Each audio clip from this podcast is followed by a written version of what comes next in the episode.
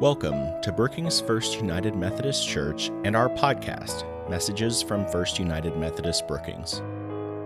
This podcast is an audio version of Pastor Pete Grassow's sermons from the First United Methodist Church in Brookings, South Dakota. You can watch the full services online anytime on our website at brookingsmethodist.org or at the link in the episode notes. On behalf of Pastor Pete and our entire church family, thank you for joining us. I have a scripture passage for us. I am so grateful to Pastor Jen Tyler of Watertown for providing the devotion over the past two weeks. She began our teaching series where we're looking at some of the familiar stories from the book of Genesis. Genesis, which is the foundations to our faith, which off- offers us many, many familiar stories. I'm inviting us to revisit those stories and perhaps to reflect on them as adults, to get beyond that Sunday school experience that many of us carry with us. So, our story today, a story of Noah and the ark and the flood. I read from Genesis chapter 6, pick up at verse 5 and go through to verse 22. Genesis 6 from verse 5. The Lord saw how bad the people on earth were, that everything they thought and planned was evil, and was sorry that He had made them. And He said, I'll destroy every living creature on earth. I will wipe out people, animals, birds, and reptiles. I'm sorry I ever made them. But the Lord was pleased with Noah. And this is the story about him. Noah was the only person who lived right and obeyed God. He had three sons Shem, Ham, and Japheth. God knew that everyone was terribly cruel and violent, so he told Noah, Cruelty and violence have spread everywhere. Now, I'm going to destroy the whole earth and all its people. Get some good lumber and build a boat. Put rooms in it, cover it with tar inside and out. Make it 450 feet long, 75 feet wide, and 45 feet high. Build a roof on the boat and leave a space of about 18 inches between the roof and the sides. Make the boat three stories high and put a door on one side.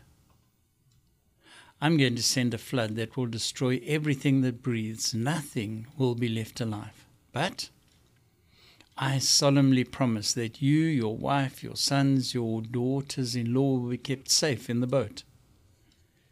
Bring into the Bring into the boat with you a male and a female of every kind of animal and bird, as well as a male and a female of every reptile. I don't want them to be destroyed. Store up enough food, both for yourself and for them. And Noah did everything the Lord told him to do. Just so far.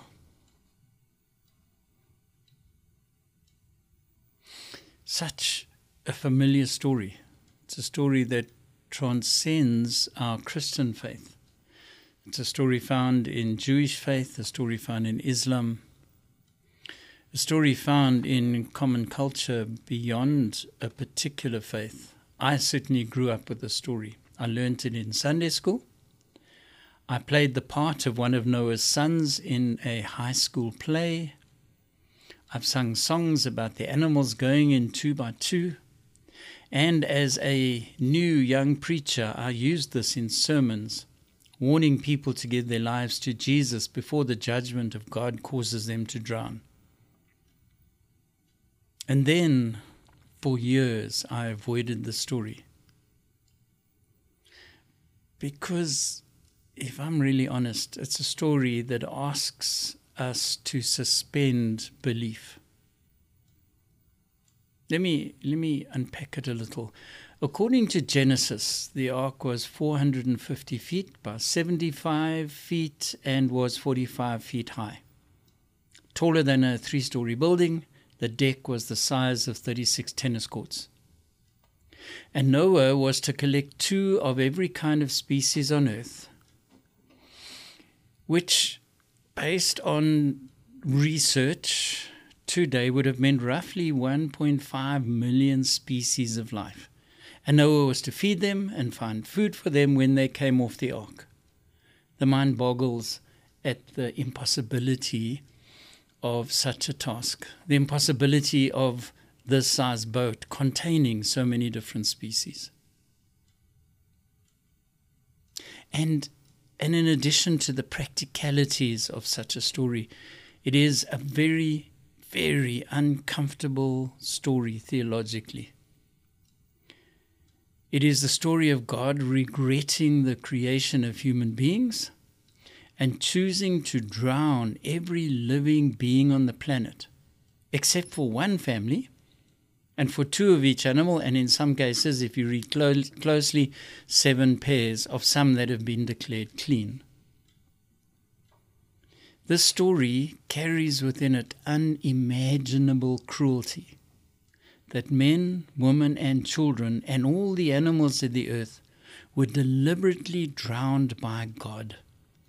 What kind of monstrous being would do such a thing?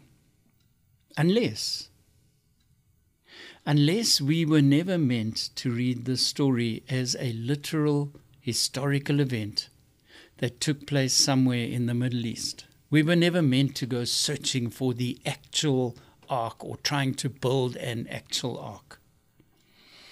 Today, I'm inviting you to bear with me and for us to think about the story with new eyes if you can possibly get beyond the Sunday school story and reflect on this spiritually.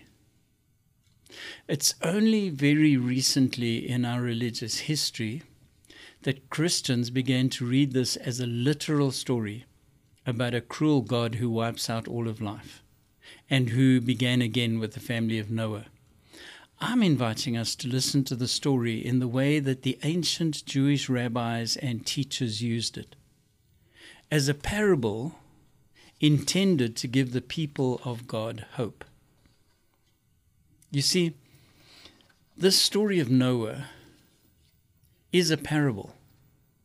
It came into being when the children of Israel were in captivity in Babylon.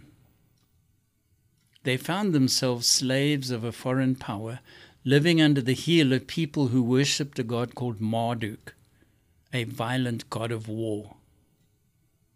The Jewish people were unable to worship the God of Abraham, Isaac, and Jacob, and everywhere they looked, they saw wickedness and violence.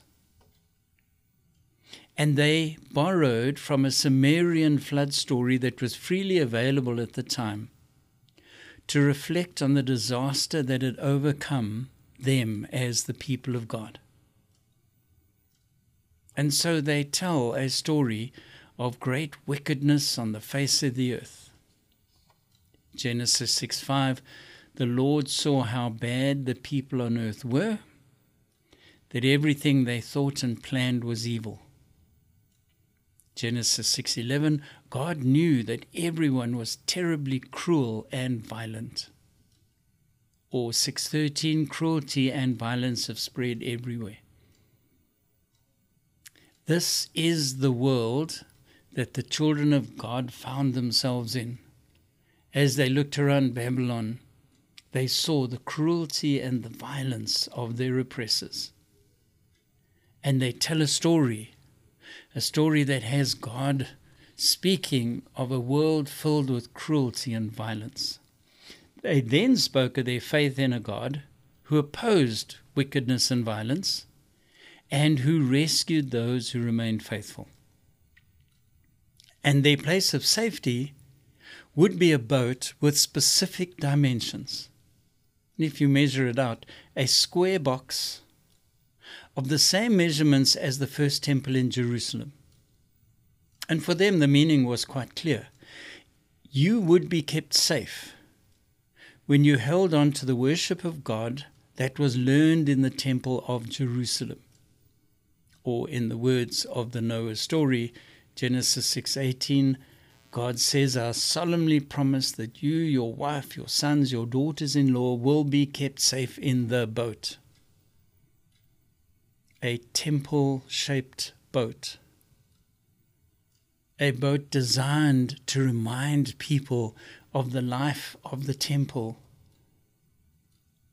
A story that expressed the hope that God might begin again with people who remained obedient. And this story gave them hope to keep holding on to their faith through the storms of life, even if that storm lasted as long as 40 days and 40 nights, or 40 months, or 40 years. The children of Israel believed God could carry them safely through the storm, and history proved that. Fifty years later, the children of Israel returned to their homeland, and they rebuild the temple and they worship God in the temple and tell the story of God who rescued them from the terrible storm that threatened to drown the nation. A story we hear today as the story of Noah and his family. So, hear me when I say to us, this is a true story. A true story if we're willing to listen with a faith that believes the stories of the Bible can come alive in every generation. We are not merely looking at, for some historical fact. We are discovering the truths of God that can come alive today. You see, here is the truth of Noah. When we look around and see great wickedness and violence in our world, we do not lose hope. When we see people who laugh at the idea of God's guidance, we do not lose hope. When we feel as if the anger and the spitefulness and the unkindness of our times threaten to drown out goodness and love, we do not lose hope.